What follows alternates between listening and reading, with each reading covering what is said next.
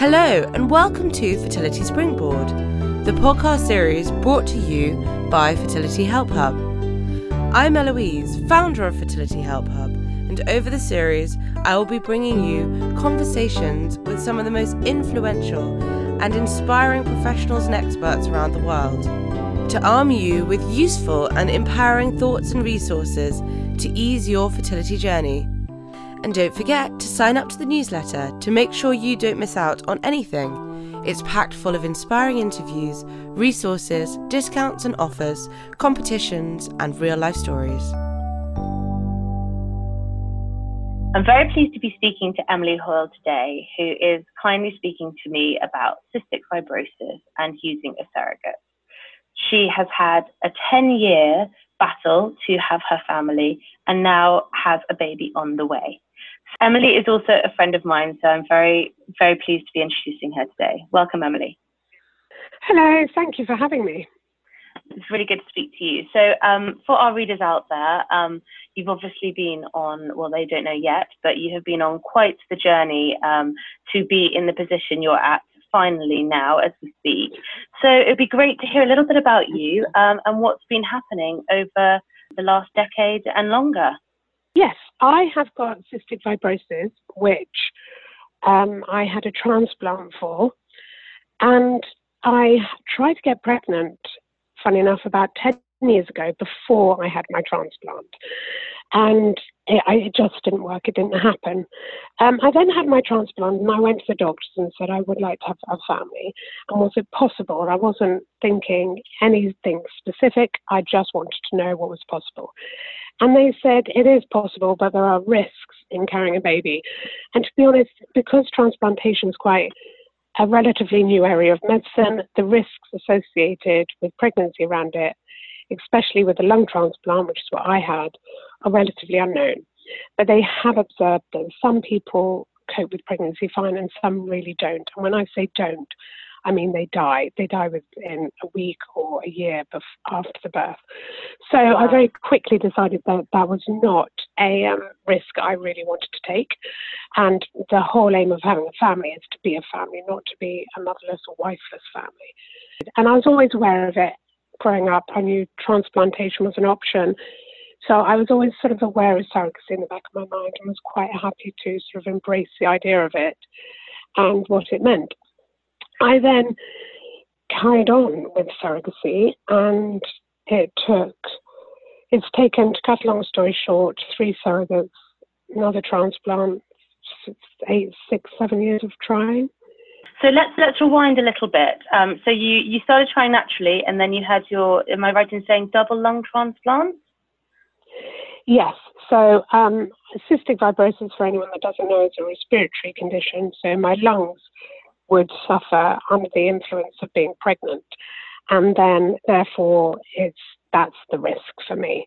Um, also, I'm on medication as well, so uh, I might have to change some of my drugs for, uh, uh, you know, a, a baby, and uh, especially um, during pregnancy. And some of those drugs might be second rate to the ones I'm taking.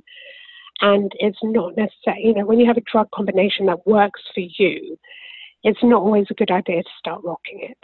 Mm-hmm. And when you when you said that um, you obviously knew the huge risks that carrying a baby naturally could have um, on your body, uh, did you know that from when you were little, or is that something that you found out when since you since you were trying for a baby and, and after the transplant? Okay, so this is really rewinding back now. So when I was born, my parents were told I wouldn't make it past the age of twenty.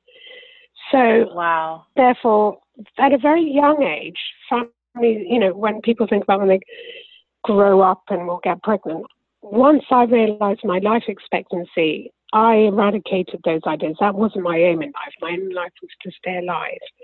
Um, which again helps you very much get around the idea of surrogacy because it's not about, oh God, I can't carry my own baby. It's just absolute. I'm so happy that I can still have my genetic child, something that will look like me and be a part of me, exist and be born. Okay, it might not be out of me, but they will exist. And that's just a source of enjoyment, which is a different way of looking at it from being bereft that I can't carry my own child. So going right back to the beginning, it was a very different outlook on life. And I'd say over time, as time carried on and I seemed to do well and I was thriving, then I it slowly became aware that actually boys would be interested in me, as I didn't think boys would be interested in me. Then I had boyfriends, and I had a husband, and suddenly it all slowly, it slowly came about rather than an instant. This is what I'll do. Wow, that's absolutely incredible. And as you said, what an what an amazing opportunity um, to be able to have that child that you so want uh, with with this help. Um, and it just shows, doesn't it, that families, as we know, can be created in all sorts of different ways. And um, I, I, guess it would be really good to understand. You've sort of briefly mentioned that this journey so far has taken 10 years. Um, what happened with your first surrogate, and um, how, how has it sort of taken this long to get to the point where you are now, where you're you're due to be having a baby in four weeks, which is very very exciting. Um, so a bit of, a bit more about that journey, um, and also the emotions around it, and for your husband living it, obviously with you, but slightly from the sidelines because. Um, I know that you've been in and out of hospital during that time, um, and obviously it must have been very emotionally difficult for to have the miscarriages and to have taken such a long time to get to where you are now? Yes, so if I take you back, so my transplant was, eh, my first transplant was 2012, and it went incredibly well. I mean, to the point where I nearly thought I should try and get pregnant, but I didn't want to take the risk. So I, um, I had a surrogate who was someone I knew. I didn't know her well, but she we became very close and it was a lovely relationship. She was so efficient so switched on. She you know if she needed a blood test she'd just pop and do it. She wouldn't even necessarily tell me for every single one. And she got pregnant the second attempt uh, and but she miscarried at 10 11 weeks oh, which was really heartbreaking. Um, because when you think of surrogacy you think it'll just work. Of course it'll work. It will you know, put the embryo in and we'll have a baby in months to come. And I think you forget it doesn't work for everyone. And you hear about the stories, the success stories, because those that don't work don't necessarily want to talk about it or bring it up. Um, so you have this idea of it that might not be completely accurate. So she miscarried, and we both found it devastating because they want to give you a baby. They want to do this for you. They're completely committed, as are their husbands, you know, as was my husband. She then decided she couldn't carry on with this anymore um, because she found it too difficult. They had other things they wanted to do in their lives. They had three children. And I think they just decided that was it for them. And that was probably one of the worst moments in this entire journey because not was I going back to, right, we'll just try again. That was, oh my gosh, I've got to find a surrogate. I'm all the way back to square zero. And several things happened after that. There was quite a lot of emotional trauma, I'd say, which I probably didn't address properly or appreciate how much um, it affected me. I did become ill after that. The doctors changed my medication and I got ill very quickly and I actually had another transplant within a few months. And I also bounced back very quickly. So, about eight weeks after that, I was back planning a new house moving house. So, I would say it definitely had an impact, probably not the main cause of me getting ill, but that was four years later from my first one. So that did take the whole journey from going to the doctors to getting actually putting the embryo in takes quite a lot of time. I think that took about a year. Gosh, that's a, that's a hell of a long actually time. Actually, about a year and a half. Yeah. yeah. So my first cycle of IVF was on the NHS, and then subsequently I've had to pay. Um, but that from me going to my actually I can tell from me going to my doctor saying I'd like to try this to my embryos being my eggs being collected and the embryos created was one year. Our surrogate was pregnant the surrogate back then, she was pregnant at the time, so we waited for a baby to come out. And then we tried putting the embryo in another nine months later. Wow. Okay. So just to give you an idea of timing and all that, you know, I was very fit and healthy. I was running around, I was working, but this was all going on in the background. How many egg retrievals have you had during this time? I've had three. And have they been so successful? Yes, so I, I, have discovered through this process, because they have to check your fertility, that my husband and I are very, very fertile. So I had a week of IVF, and in that week, I think I produced about 18 eggs. That's um, a great I number. think they collected about 15 or 16, and then um, um, 15 or 16, and then we did it all quite naturally to see which ones took and how many embryos could be created and frozen. And what did you end up with after those rounds? I think we ended about six or eight frozen. That's pretty good. Oh, blastocyst stage. Blastocyst stage. yeah, blastocyst. Yeah, yeah. And and so, how many attempts have you had since um, the part you've just told us about? We had two embryos we used on the first surrogate. Then we had two surrogates we went through. Um, that it didn't work with. One, because we just did not gel together. And essentially, this relationship comes down to trust. There's no law to back you up. And we were too far away geographically. It wasn't a good, it just wouldn't have worked. And there was nothing wrong with her. We just didn't gel properly. So it didn't work with her. Then I had another one who I, we got on so well with but she wanted um, a large amount of money and it would have been difficult to put it through the courts. Plus, I'm not sure we would have been able to afford it. So it just didn't work properly with her either. But then I met her friend who um, is our current surrogate, and we've had a lot of goes with her. So she used the remaining four embryos. Then we had another round of IVF, and we had another three. So that's seven in total. And then we've done it again with another two. So I think she's had nine embryos put into her before the this same surrogate. Yeah, the same, same surrogate. surrogate. Wow, yeah. that's incredible. And uh, how did you? Uh, I know that this surrogate who you're using now, who's um, who you become very close to. I know you met her through a friend, but with your previous surrogates, what was the process like for finding them? So, with the first one who miscarried at uh, 11 weeks, she was somebody I knew, and they, I just had spoken to a friend of mine saying, I, you know, I really want to have a family, but I'd need a surrogate. And she, she was a mutual friend with this other lady, and she told her that I was looking for a surrogate, and so she offered. The uh, the next two were through Surrogacy UK. Yeah. Um, but neither of them worked, and then um, I met our current surrogate through a mutual friend. That's brilliant. I'm so glad that you found her. Um, so it, it sounds as though um, finding the right surrogate really is about gelling and being on the same page. Is it a kind of relationship that you would have imagined in terms of the communication and getting to know each other? How does it work? Well, actually, I've, I'm I've been overwhelmed with how close I do feel uh, for her and how overprotective I get of her because I adore her. She's giving me the one thing I want. She, I, she, I couldn't think of her in any higher esteem. She is, she is the kindest, loveliest person. But I didn't know I'd feel as fond of her as I do. Um, it is important you get on. Or it's not actually important that you get on. It's important that you're on the same page. So if you meet someone and you say, I don't want to have anything to do with you, I just want the baby at the end, and that surrogate says, I don't have anything to do with you, I just want to give you a baby, I don't want to see you every week, that's fine. You have to be wanting the same things because when you mm. don't, then there are problems. You know, if she wanted to see me all the time, but I was saying, no, I don't want to see you, then it doesn't work. It's not kind on any of us. Um, and it, the relationship doesn't work because there's no law to protect um, us receiving the baby or us taking the baby. Um, it's just down to trust. And do you speak to her quite regularly?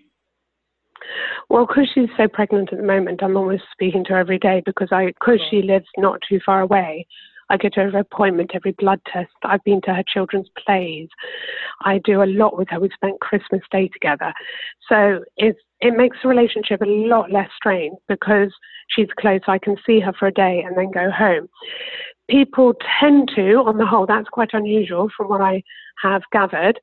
A lot of people are further afield, and so when they see each other, it's for a whole weekend, and they have to stay there. And it's there's quite a lot to have a stranger in your house at the beginning of a relationship for the whole weekend. Yes, I can imagine. I think it's, sort of... I think that's quite a, a forced environment that's a bit more unusual where I was very lucky I could meet her in a cafe for a cup of coffee and see how we liked each other. And has it been strange for you seeing your baby growing or has that been incredible and couldn't imagine it couldn't imagine it anyway? Well, I think that's what I said earlier, going back to what I said earlier. It's more the excitement. I'm just, I can't believe it's finally happening. Firstly, when I was young, I never thought it would happen. And then secondly, it's taken me 10 years to get here. So there is nothing, I, I don't have any feelings, negative feelings about not carrying my, uh, my child. I'm just so happy that I've been able to create him, even if it's not the traditional way and it must be so exciting, obviously for your husband too, but um, for your your your extended family to see this happening. Um, they must be over the moon that this is something that has been able to be possible. And you know, a decade is a long time to be trying to achieve what you what you dream of, really, isn't it? I mean, they're all thrilled. It's my parents' first grandchild.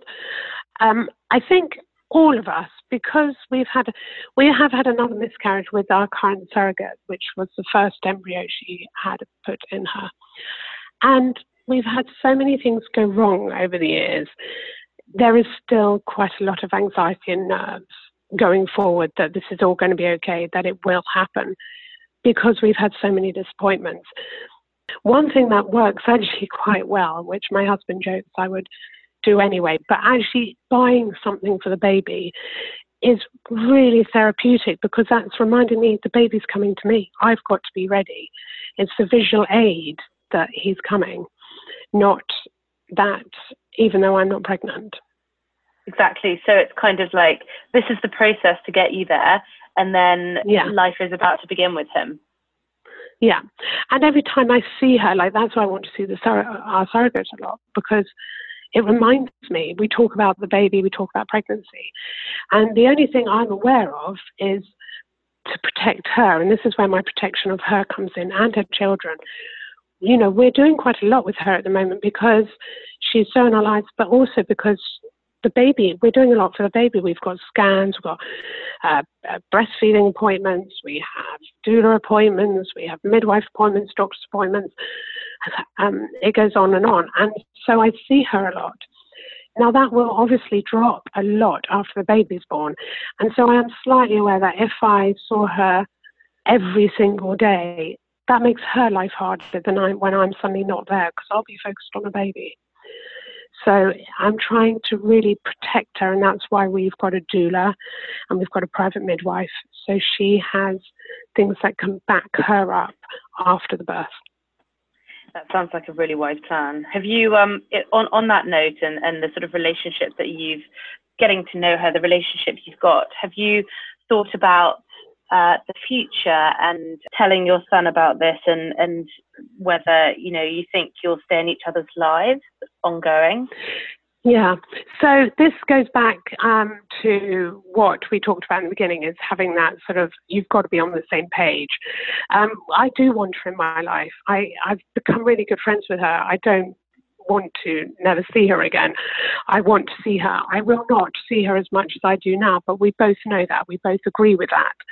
We're sort of uh, on a project together, and when something finishes after a project, you do sometimes feel a bit deflated and a bit removed from everything. And I'm sure she will get those emotions. So I'm quite aware of that. But I definitely want her in our lives. And um, actually, Surrogacy UK, I, I did talks. They do conferences every six months.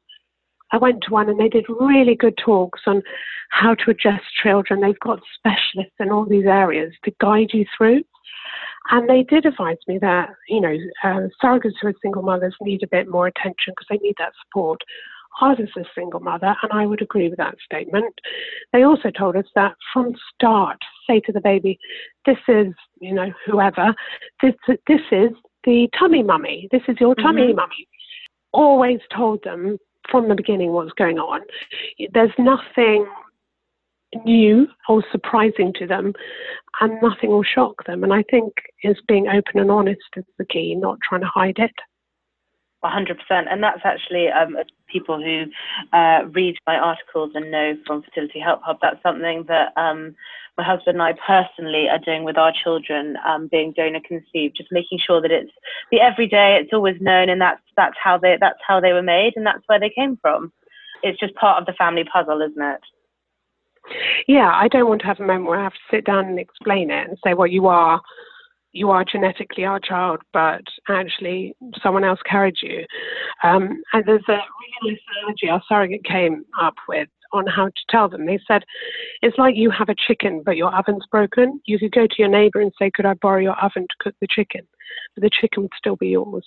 That's a really nice way of looking at it. But obviously, equally, everyone can make their own um, decisions and has their own points of view on, on whether or not yeah. it's something that they want to disclose to their children. There's absolutely no right or wrong in doing yeah. that. I was just interesting to see whether you had, obviously, you have uh, thought about what, what that looks like for you as a family.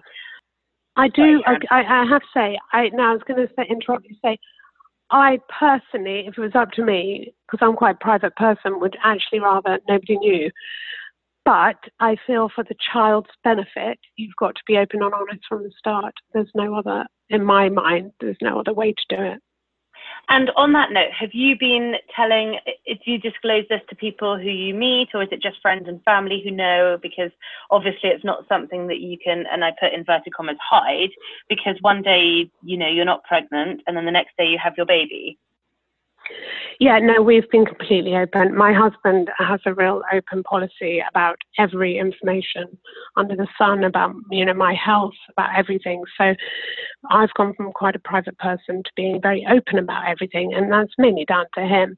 But um, I would yes, I, I'm very open with everyone. I went into a shop the other day and said, Oh, I'm having a baby in a month. And they just look at my tummy. And I said, No, no, no, no, I'm having it through surrogacy that's something I wanted to ask you.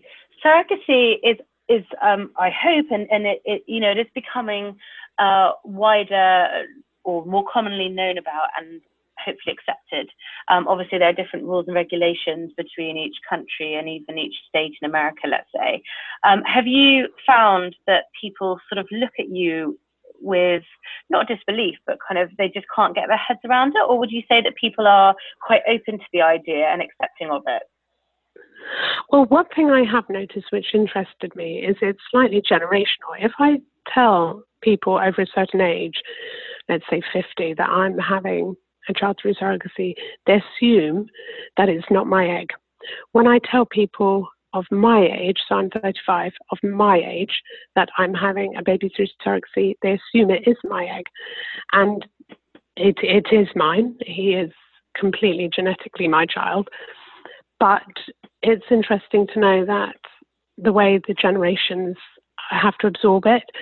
Um, but I think what I have noticed as well, going back to the sort of look you get from people, is that I'd say I do get a look of sort of like, oh, wow, I've actually met someone who's doing this now. You know, yeah. because people hear about it, everyone knows what surrogacy is, but actually knowing someone who's done it is another matter. Absolutely. Yeah, that's so, so true. And um, would you say that your family have all been on the same page with you about it? Yeah, my family are all supporting it. It's the same thing going back to my childhood of, you know, not even thinking I'd live into my 20s to now I'm in mid 30s having a baby. It's just joyous. It's not a sort of question mark. It's just something to be celebrated. And obviously, everyone loves our surrogate because of what she's doing and not it's, just doing for me, doing for my entire family. It's the best gift anyone could give, really, isn't it? You have been through the absolute wringer, haven't you? So I'm just so so happy for you both that this is, um, you know, this is where you are at now. So if you were to give anyone who's thinking about surrogacy for whatever reasons, whether it's medical or um, to do with sexuality or whatever it might be, what would your advice be? It's a lot of hard work it's not simple. There's a lot of paperwork. But someone said to me early on, it really stuck in my head when it just wasn't working. They just said, just don't ever give up. The people it doesn't work for tend to give up. They said, don't ever give up. And I'd ask the doctors, should I give up now? Is this enough? And is it not going to work? And I was always told to keep going. And that's what I give as advice is don't give up. How did you both, you and your husband, stay positive when you had hurdles, big hurdles, thrown at you in the middle of all of this? Well, funny enough, we're both quite good at giving each other strength. So when I fell down, he would pick me up, hug me, sort me out, and vice versa. We sort of carried each other very well through it. Admittedly, I probably I was more the driving force in the whole thing. I'm, do, I'm running around and doing a lot more. So I more had more emotional ups and downs because I was just facing it more daily, where he was a lot more zen about the whole thing. But he, when he got upset, I could I I had to gain some strength and pick him up. So it worked quite well. We supported each other. We've got a very good marriage, and I think that helped. Well, it probably would. I would imagine it would make anyone's marriage the strongest it could be when you've been faced with all of the things that you've been faced with to come out the other side. Well, I think it. I think it makes or breaks you, and luckily, it made us. Yeah, amazing. So inspiring for anyone who is, you know, knows someone doing this or is thinking about doing it. And and would you say this is a common route to parenthood for people with, well, for many people, but for people with cystic fibrosis? Um, yes, so I do know other people doing this with cystic fibrosis and other people have done it. Um, but I mean, if you, I know people who've had IVF where they have their embryos created and then put back into them. Well, I'm doing exactly the same. I'm just putting it into someone else. So it's um it's quite a viable and easy route. It's not as complicated as you think it is. Yeah. In in the yeah. biology sense, in the admin sense, it's a nightmare, yeah. but in the biology sense, it's not. It's quite straightforward. It does sound as though you've had your work cut out for you for the last nine months with all the the legalities, and and I guess that that's probably the last question I'd ask. Um, I know you mentioned legalities. Hopefully, will be changing soon. Um, around the birth certificate. Um, could you just explain to people who may not know what happens once the child's born, once your son's born? The embryo belongs to me and my husband. When we freeze it, it is our embryo. We then put it into a surrogate, and it then is hers. And when he, he or she is born, she will be the birth, she will go on the birth certificate. Now, the question mark then becomes is she married? If she is married, her husband goes on the birth certificate with her. If she's not married, like in our case, then um, the biological father will go on the birth certificate. I think now, because there is same, you can put same sexes on birth certificates. I, it can be mother or father that goes on the birth certificate, but that has to be decided very early on if you're going to do that. So then, what you have to do is apply, apply for a parental order, and what they do, they'll send round a visitor, and in court they will reissue the birth certificate in the biological parent's name.